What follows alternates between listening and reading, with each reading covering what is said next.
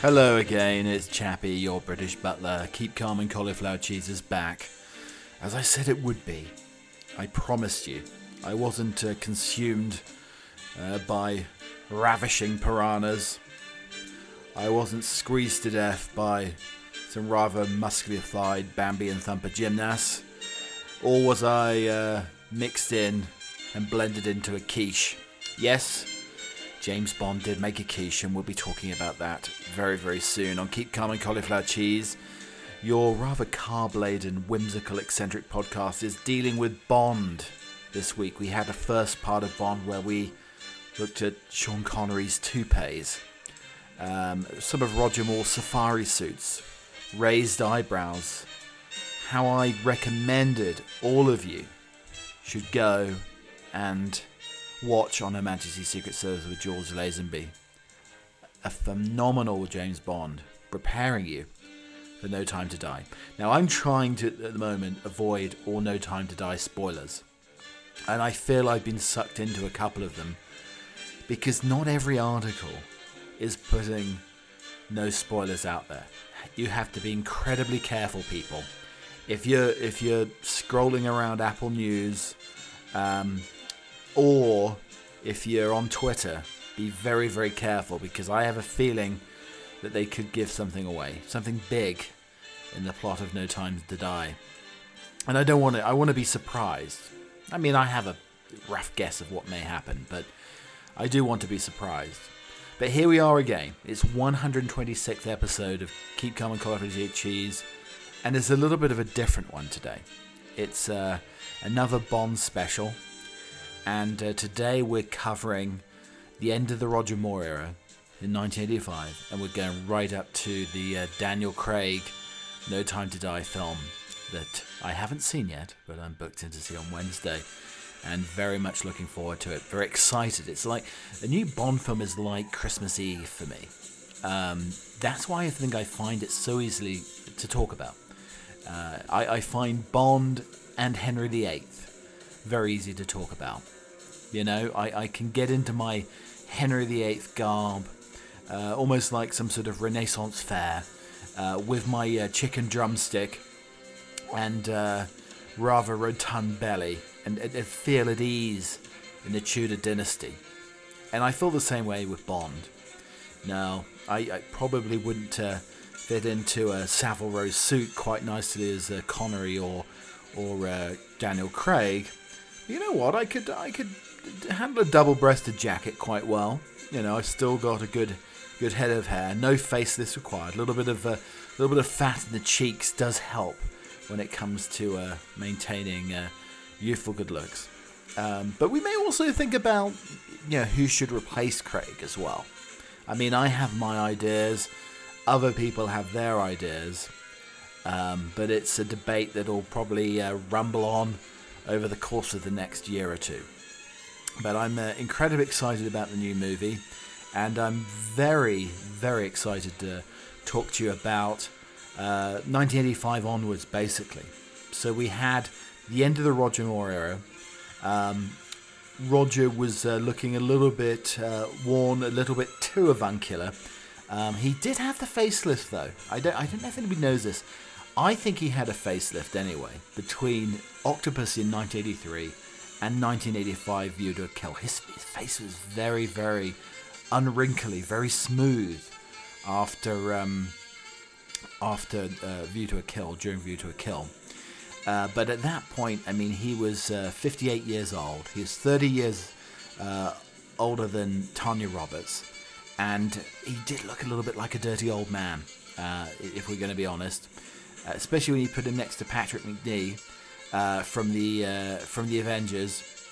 Now Tibbett, oh dear Tibbett in View to a Kill. Now he looked older than Moore, so you know maybe that did help uh, uh Roger look a little bit younger. But at, at, the same point, you know he'd been playing Bond since '73, the longest serving Bond at that point in time, and it was time to uh, to hang up the tuxedo, hang up the Walther PPK and holster, and put the safari suit to bed. At that point, he wasn't going to come back in uh, the living daylights. They decided to choose a young Welshman who had been considered in 1968 or 9, when he was in his early 20s, Timothy Dalton, a classical actor, a classically trained actor, to take over the mantle of Bond, and he did so in the uh, in the 1987 edition of The Living Daylights, which I went to see at the movie theater. I had to say at the time was uh, was very impressed. The only thing that was lacking was a dash of humour. Let's just quickly talk about Quiche before we move on to Tim Dalton. Let's talk about uh, Quiche. So you know, one last harking back to Roger. So Roger Moore in uh, View Kill for Tanya Roberts, um, she, he made her Stacey Sutton in the movie a lovely quiche de cabernet. Now, many people are saying uh, no, Stacey didn't have very much in her fridge, so you know a few bits of bacon, some eggs. Uh, he could you know could knock up some pastry. Now, I imagine uh, I imagine Bond having quite cold hands, so he would be good at making pastry. So he made it the quiche de cabernet, uh, some peppers in there as well, and he brought it to the table, and she obviously very much liked it. But I think it was a little bit of a tongue in cheek sort of uh, raised eyebrow. One of Roger's last raised eyebrows as Bond to the book that came out in the 80s, Real Men Don't Eat Quiche. Now, if James Bond can eat quiche, so can any man. And I think Roger, you know, has a is a, probably a dab hand of a whisk, and he makes a very, very fluffy quiche de cabernet. But why did he describe it as an omelette? Had no American at that time eaten a quiche? I don't know. He described it to Stacey uh, Tanya as an omelette in the movie. But it was a delightful, very, very flaky, crusted quiche. Why don't you try it? Real men can truly make and eat quiche. So we had the Living Daylights with Timothy Dalton, a more brooding, uh, look like Bond in many ways, or many people's depiction of Bond, other than Ian Fleming, as I said in yesterday's podcast. Fleming had more of an English gentleman type of uh, man in, in mind, as in David Niven. Uh, but, I mean, Timothy Dalton had uh, screen tested, he had turned down Bond a couple of times uh, when they were trying to negotiate uh, between uh, some of the Moore films when they thought Roger Moore was going to leave, Dalton did uh, did screen test and did turn down the role. But in 1987, uh, they had the role lined up for Pierce Brosnan.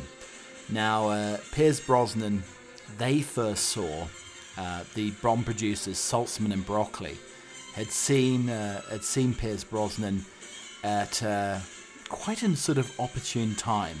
It was during the making of, uh, of For Your Eyes Only, and uh, and uh, Pierce's uh, first wife, who sadly uh, sadly died of cancer um, a dozen years later, she was starring uh, in front of with Roger Moore as the Countess in in For Your Eyes Only, and that's the first time that Broccoli Broccoli saw Pierce Brosnan. And they, they kept a mental note of it because they wanted Brosnan for the role uh, in Living Daylights, but he was tied into the American TV series Remington Steele at the time, where he was playing sort of Bond Jr. I mean, Brosnan always had the good looks to be Bond, uh, and uh, and probably the chops to play Bond, but he could not play him at that time, so they chose Timothy Dalton, and the Living Daylights. I remember seeing it at the movie theatre. I mean, it was quite a nice spectacle. It was sort of odd in many ways, uh, beautifully set in Vienna. Um, Maryam d'Abo played the Bond girl, um, and this is a time of uh, of uh, the sort of AIDS uh, epidemic, and I don't believe that. I think I think Timothy was very very good during the movie. So Timothy Dalton's James Bond in Living Daylights I don't think he. I think he had sex with one woman. I mean, that was a record at the time. Uh, Bond normally bedded like three or four different women, but he was being more responsible in the 1980s and practicing safe sex in The Living Daylights. Um, but The Living Daylights was a decent movie. Featured Afghanistan. Uh, Joe Don Baker, who played the uh, who played the American deranged general, was a bit of a weak villain. But it started Bond as a grittier type of affair. It was much more gritty, less tongue in cheek. Dalton didn't want to play Bond uh, with a raised eyebrow, with a tongue in cheek any longer. He wanted to go back to the essence of Ian Fleming, you know, being a, a cold hearted killer, drinker, uh, no emotion, and just that sort of edge to him that uh, he didn't want to play Bond up as Roger Moore did. So he came with a much harder version of, uh, of Bond, and that's what he brought to the uh, Living Daylights, and latterly, a License to Kill. That has an absolutely banging tune. Um, Gladys Knight of Gladys Knight and the Pips, um, without the Pips on this occasion, she uh, she gave a rather lovely, soulful um, rendition, but she didn't actually like the tune. She was a pacifist, and she did not like the fact that she was talking about having a license to kill, and she sort of regretted it. And she said she was playing an actress's part and putting on a putting on a face to to record uh, this tune. And uh, it's a it's a it's a lovely little soulful track. But as I said, Gladys Knight really didn't want to record it and was talked into it. License to Kill was a very violent affair. It was actually rated 15. I think the only Bond film to be rated 15. Uh, really due to two things. Firstly, uh, Bond's old cohort, Felix Leiter, who was wonderfully played by uh, by David uh, Hedison, uh, who had played uh, Felix Leiter, Bond's CIA buddy in Live and Let Die with, with Roger Moore, who was good friends with. Um, he he came back to play Felix Leiter in License to Kill, and he ended up having his uh, leg bitten off by a shark, basically, or mauled by a shark. Uh, so that was one reason it was a 15, uh, and the second reason it had a essence of sort of uh, drug theme running through it with uh, heroin smuggling. Uh, with Sanchez, Robert Davi played a brilliant villain. it was an edgy, uncomfortable type of Bond movie, but it was it was a great a great uh, late 80s Bond movie.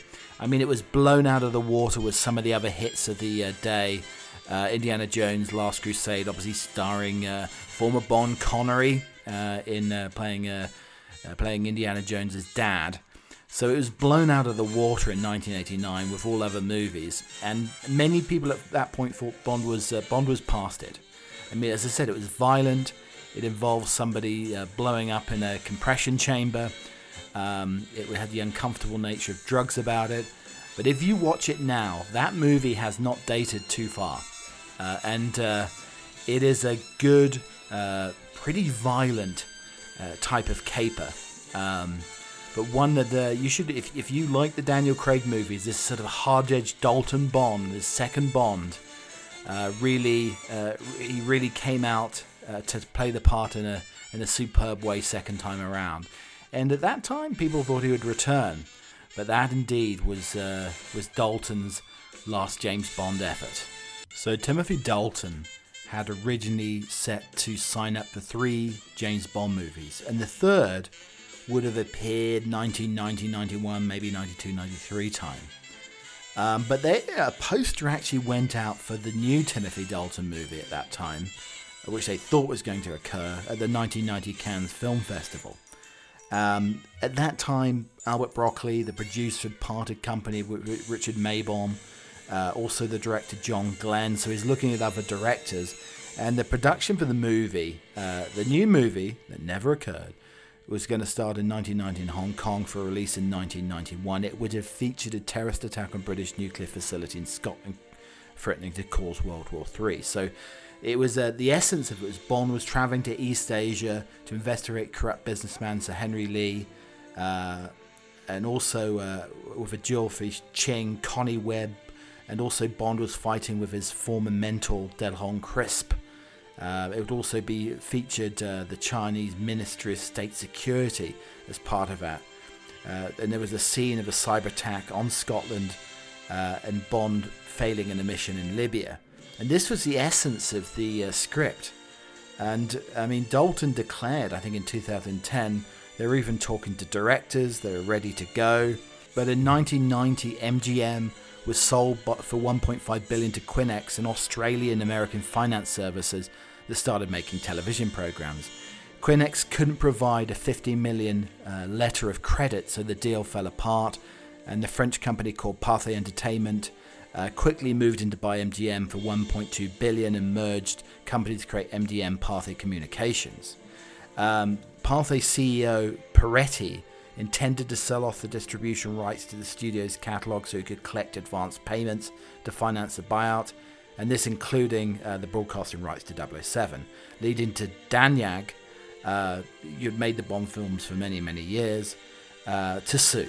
And this was the uh, this is what caused the delay. This is why the uh, Chinese uh, themed World War III um, nuclear facility terrorist attack never happened.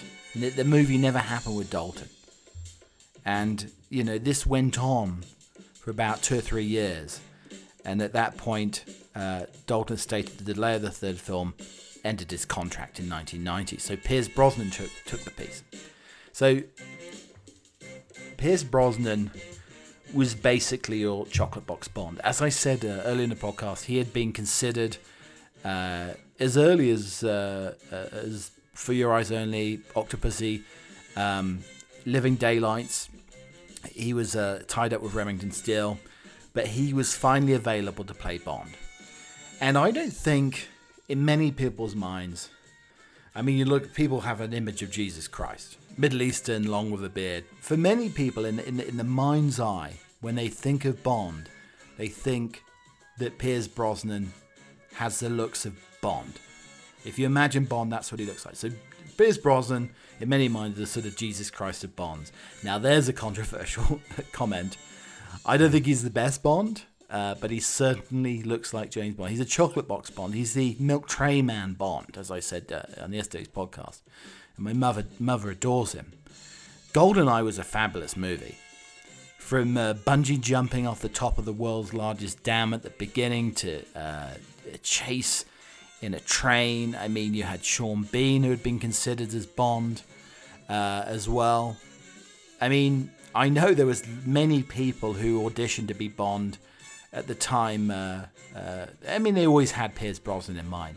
I mean, even Hugh Grant had auditioned to be Bond. Can you imagine? Oh, oh Miss Money, I've been an absolute. I don't know how to say it. Um, how can I put this into words, Miss Moneypenny? I've been a, been a very terrible goose, you know. But just, just seeing me, a boy, you a girl, standing in front of you saying that I love you. Yeah, I don't know if, uh, Hugh Grant would have worked as Bond, but uh, he was considered. But Pierce Brosnan, the Chocolate Box Bond, got the part in a rip roaring 1995 movie.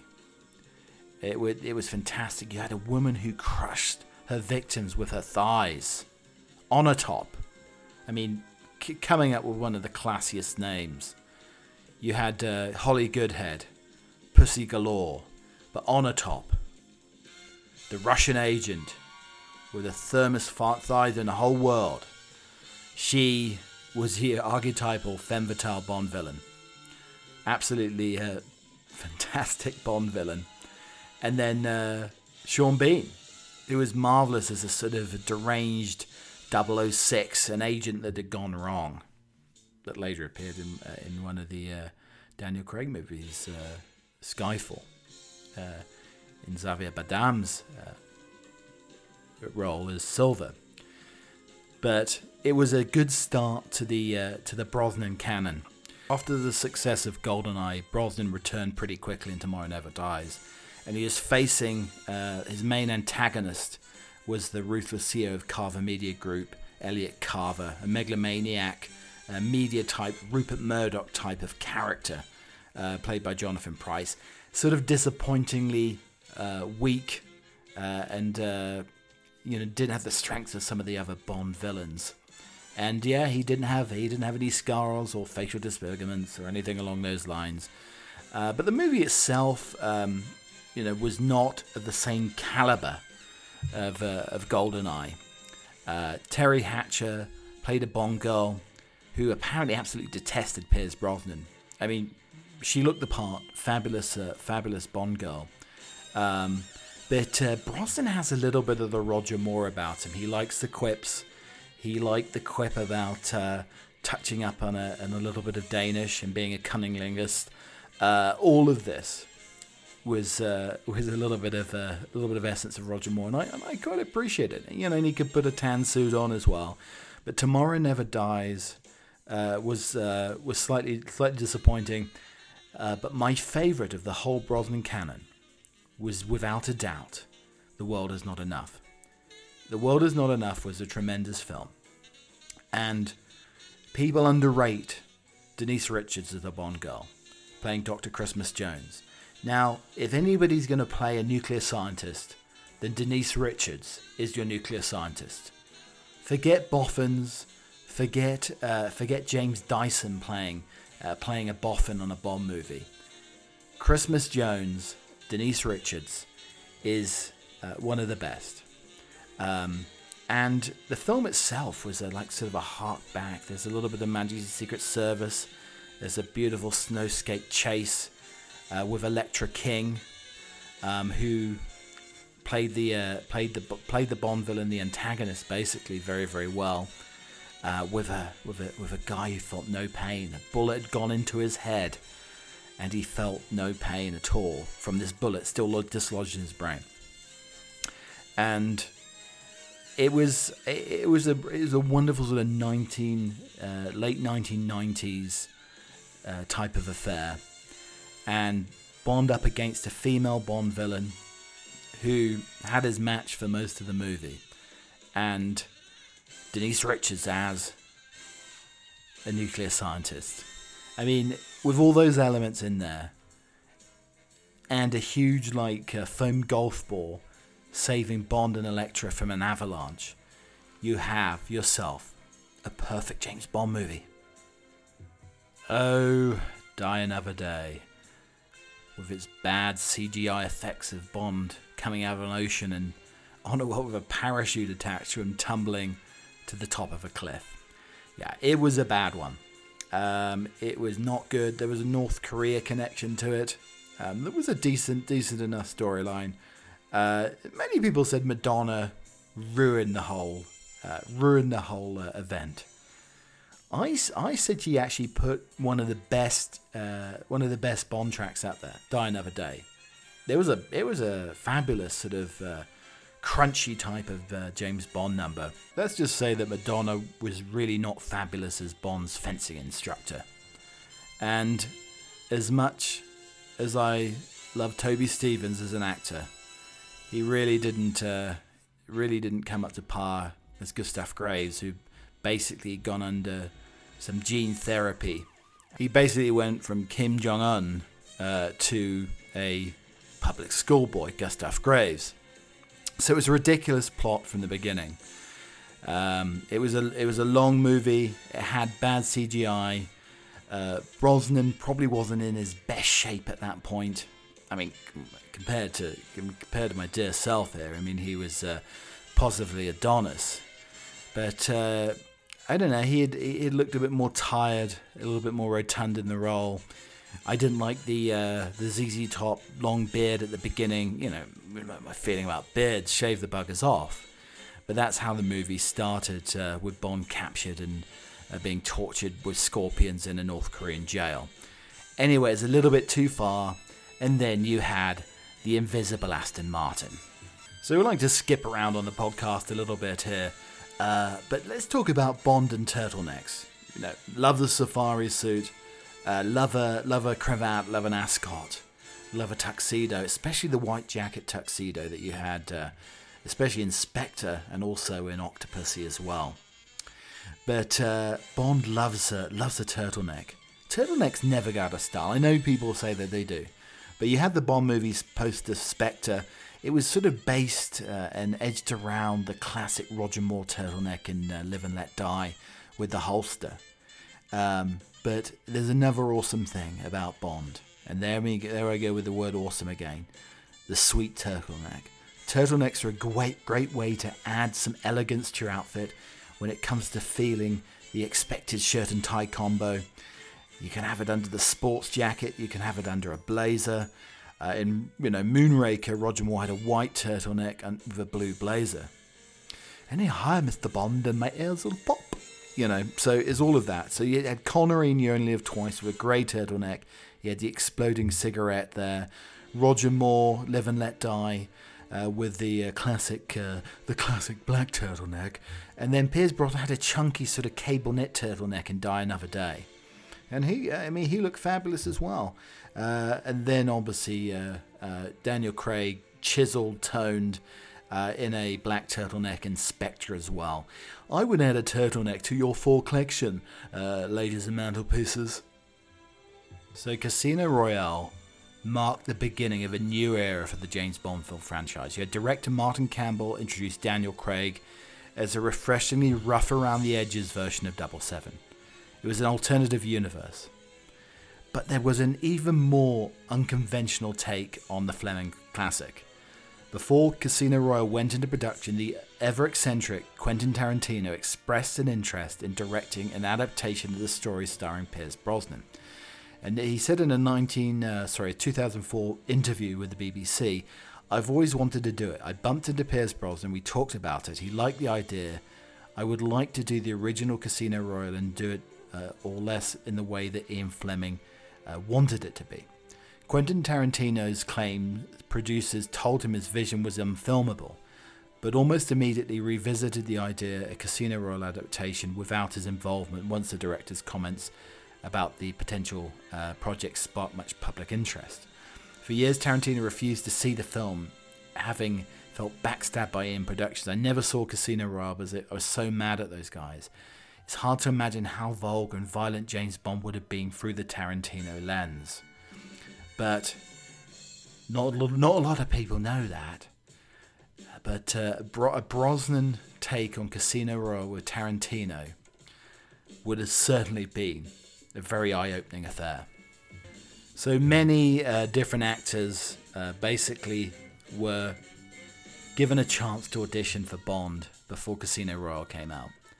Pierce Brosnan had been pushed aside, and they were looking for a younger, more vibrant type of Bond. Take it back to that sort of realistic element that uh, Fleming had envisaged, that Timothy Dalton portrayed to some degree, away from the more chocolate box uh, sort of tongue in cheek Roger Moore esque Pierce Brosnan Bond. So they um, basically auditioned a number of different uh, uh, different people. I mean, from uh, Dougray Scott uh, to Henry Cavill, who I still think would make a fabulous Bond.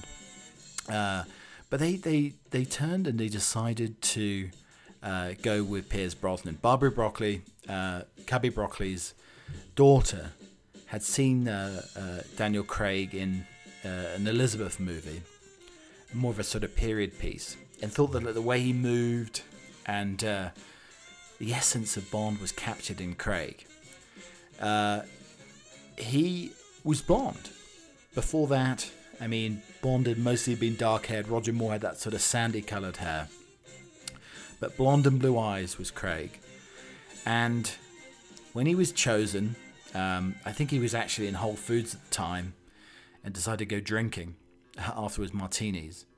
Um, he was panned. Uh, the, the critics panned the idea of bland Bond, blonde Bond. All of this was written about him, that he wasn't a fit. He took a speedboat along the River Thames to the press conference when he was going to be revealed as the next Bond. And he had to wear a life jacket. Rules, safety rules, he had to wear the life jacket, but the press said he was wimpy. He needed a life jacket. Bond would not need a life jacket. He needed to wear a life jacket because it was the rules, you know, in a, in a police boat along the River Thames. And everybody was, uh, you know, very concerned that he wasn't going to be a fit. He wasn't going to be a great Bond. Uh, Martin Campbell came back as director as I mentioned. He had uh, directed the new uh, a new Bond before, as in Pierce Brosnan in in uh, Goldeneye. So in capable hands, and they put together uh, a sort of film noir, similar in some ways maybe to how less violent the way Tarantino envisaged it, but you had a 38 year old Bond who looked young, uh, very sort of fit, and a fabulous storyline based completely around the Fleming novel. Eva Green was a uh, sort of sultry femme fatale Bond girl um, who had a, a, another side, a sort of alter ego. and was magnificent as Bond's love interest. Probably the best love interest for Bond since Diana Rigg in On Majesty's Secret Service. But you had a, a marvelous casino scene. Um, you had you had some gadgets. It was stripped down. It was it was a, like a, a, neater type of uh, old fashioned, but in the same way, very modern type of affair. The cinematography was uh, out of this world. It was marvelous.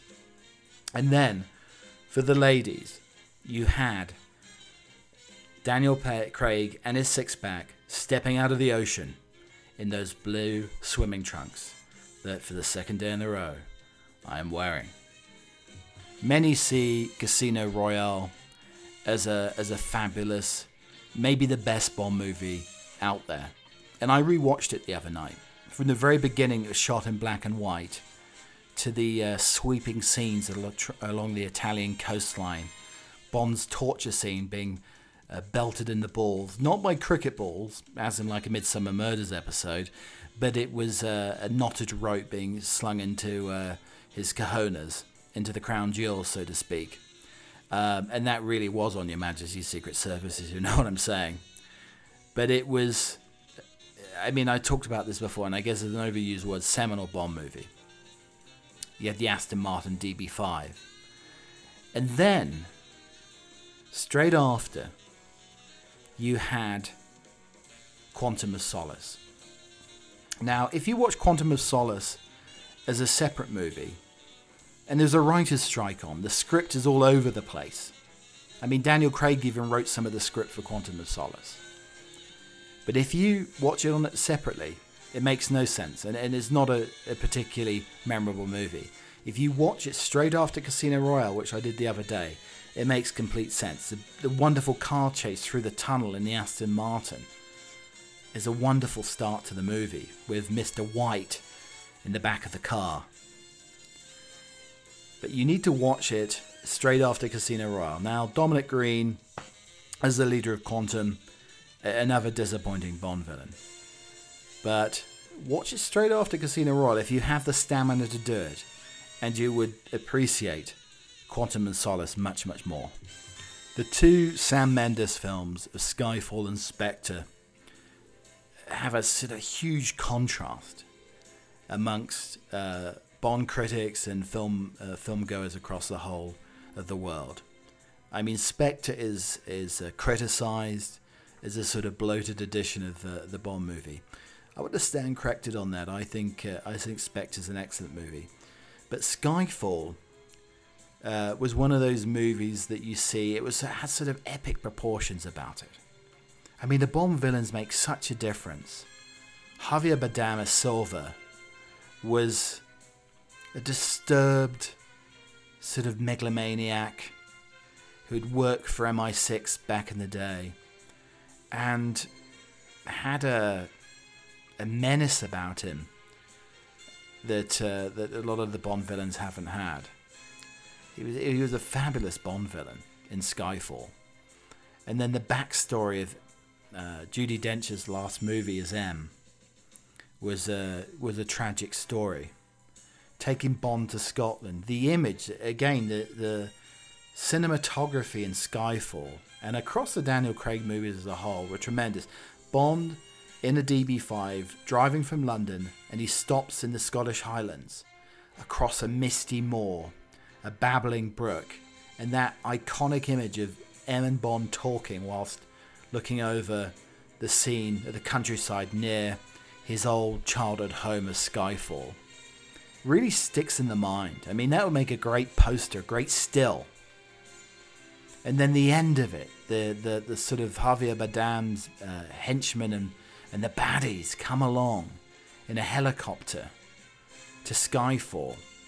And it's Bond, M, and also the gamekeeper battling it out against uh, new age weapons. There's a little bit of the A team about it with B.A. Baracus making a machine gun out of a, uh, a, a, out of a potato machine. That's that's how it felt, but it was wondrous, iconic. Bond in his Barbour jacket practicing shooting. I mean, there's so many small elements to to that Bond movie, that stand out in the mind and make it uh, magnificent. I mean, you had Casino Royale that was pushing back the boundaries. It felt like a 1960s sort of pastiche about it. But Skyfall felt modern. It felt sort of vulnerable. Bond showing emotions. It uh, it was an epic movie, as I said, with a very very epic soundtrack, and the lovely songstress Adele really singing one of her best tracks. So then we come to Spectre. And I think Spectre, excuse the pun, has, has a sort of that shadowy spectre across the whole of the Bond series that echoes a sort of former age of Bond villains, with Blofeld coming back into the fray as Bond's long lost stepbrother I mean, it was a it was a sort of convoluted plot in many ways. And Mendes, in his second uh, directorship of a Bond movie, uh, really tried to throw the kitchen sink into the movie. Everything went into this. Some of the iconic elements of the former Bond movies went into Spectre. Um, and in my mind, I love that part of it. In other people's minds, such as my good friend and cohort, occasional co-host on the show, Uncle Jim, he hated it. He felt too much was being thrown into it. But I love the train scene, the white jacket, uh, with uh, with Léa Seydoux, Madeleine Swann's character, and I love Blofeld. I don't think Christopher Waltz, uh, Christoph Waltz, as Blofeld was the right uh, was the right Blofeld, in my opinion. I mean, Telly Savalas was the iconic Blofeld.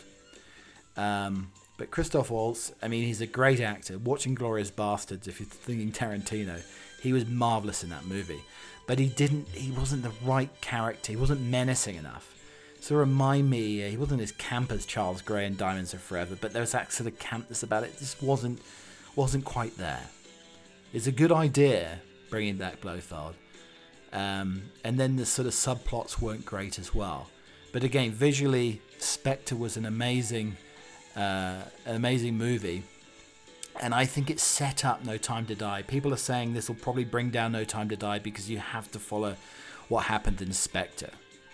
I think it only adds to it because bringing Black Blofeld and uh, it, you know Inspector was, I think, in script writing wise, a genius idea.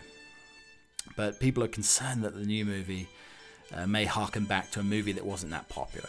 It was a good movie. It had uh, it had everything thrown into it. All the Bond, the, iconic Bond elements were thrown into Spectre to make it uh, feel a little bit bloated and overstuffed, maybe at times. But uh, it's a tremendous movie, and it and it's got me incredibly excited for the next one. So as I said, I'm trying to keep away from all social media elements in No Time to Die. You know, I watched all the stuff about the premiere the other day.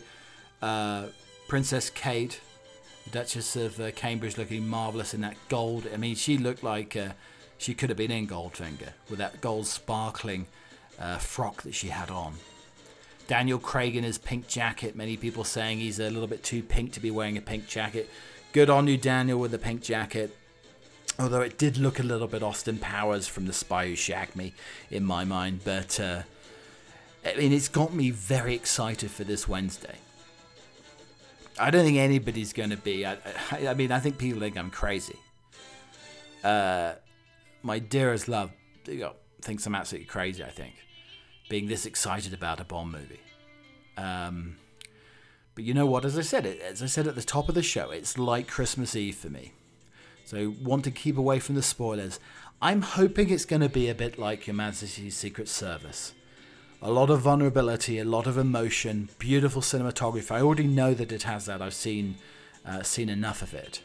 Um, being Bond is, is is a great Daniel Craig sort of uh, little motif and documentary about the Daniel Craig years, filmed by a, a friend of his. So it's quite a, a little bit more intimate than some of the interviews I've seen with Daniel Craig. But I will be see, sad to see Craig go. I think he's. Uh, I think he could have got a few more Bond movies in there along the way. I think he was getting tired at the time of Spectre, but he's reshaped it and sort of multifaceted from a brutal sort of uh, killer in Casino Royale and uh, and uh, Quantum of Solace, uh, to showing all the emotion in Skyfall, a little bit more humor injected into Spectre with some of the older characters coming back, and then No Time to Die uh, is is sort of going to be his opus, maybe. I'm hoping so. I'm, as I said, trying to keep away from the spoilers. But there we go. This has been Keep Calm and Cauliflower Cheese, the special Bond edition. And you're very welcome to it. How would you rate your favourite James Bonds? I saw a tally today that put Daniel Craig top, Sean Connery, Timothy Dalton as number three. Would you put Timothy Dalton as number three? I would put Connor in more at the top, with uh, with Daniel Craig maybe after that. I put Lazenby above Dalton. Brosnan needs to be looked at a little bit more. He's been criticised recently for his portrayal as Bond, which you know, look at GoldenEye and World is not enough. Two fabulous movies. But if you look in terms of essence of movies, Casino Royale, link it to Quantum of Solace, or the first part is Quantum of Solace, those two together uh, were unbelievably good. And then you have Skyfall and Spectre together as the Mendes movies. Again, certainly not uh, certainly not criticize them. And then to close off the last chapter, No Time to Die. What are we going to be expecting with No Time to Die? I tell you something. It, it will be unwrapping that sort of unknown Christmas present on Christmas morning. For a Bond fan, that's the best, simply the best. Thank you for listening to the podcast today. Keep Calm and, cauliflower cheese, Bond special number two. And uh, it's been delightful to talk about one of my favourite subjects.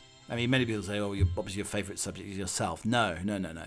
Bond is up there. Food is up there. Henry VIII's up there. Dogs. There's many. Music. But Bond is definitely one of my specialist subjects. If I was on Mastermind, I think I'd do rather well. Uh, but you can listen to the show across all of the platforms from Apple Music to Spotify. There's again a musical emporium Butler edition with some of the Bond movie favorites from The Living Daylights to uh, Sam Smith Writing on the Wall and No Time to Die Billie Eilish. What do you think of that movie? That's a sort of sullen, cinematic brilliance to it with the Billie Eilish tune. But uh, coming up next, we do have a Bond influenced poem to close proceedings.